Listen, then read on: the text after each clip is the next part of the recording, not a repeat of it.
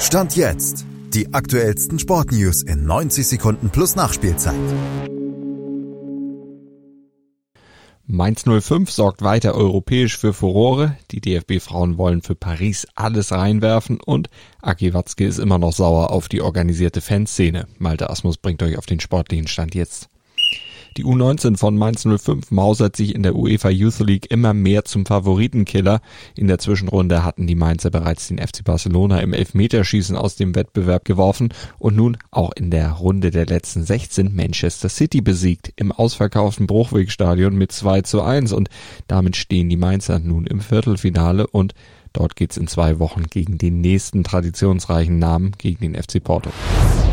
Um Ruhm und Ehre geht's auch für die DFB-Frauen. Nachdem die Truppe am Freitag ja den ersten Matchball gegen Frankreich vergeben hatte, geht's heute Abend im Spiel um Platz drei der Nations League um die letzte Chance auf das Olympiaticket.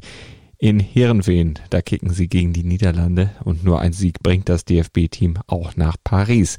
Kapitänin Alex Popp, die versichert, wir wollen von der ersten bis zur letzten Minute alles reinwerfen, was gefühlt in uns steckt. In Aki Watzke steckt derweil noch ganz viel Ärger über den geplatzten Investorendeal der DFL.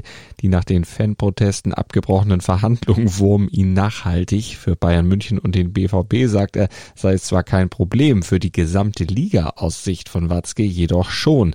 Watzke beklagte, dass sich lediglich eine Minderheit der Anhänger mit ihren Protesten durchgesetzt habe und er meinte, die Deutschen sind traditionell vielleicht sogar ein bisschen altmodisch Watzke glaubt außerdem, ein generelles Problem in der deutschen Öffentlichkeit bzw. der deutschen Gesellschaft zu erkennen. Zu jeder Idee, die man der Öffentlichkeit erzählt, sage die Öffentlichkeit nicht gut. Dir hat dieser Podcast gefallen? Dann klicke jetzt auf Abonnieren und empfehle ihn weiter. Bleib immer auf dem Laufenden und folge uns bei Twitter, Instagram und Facebook.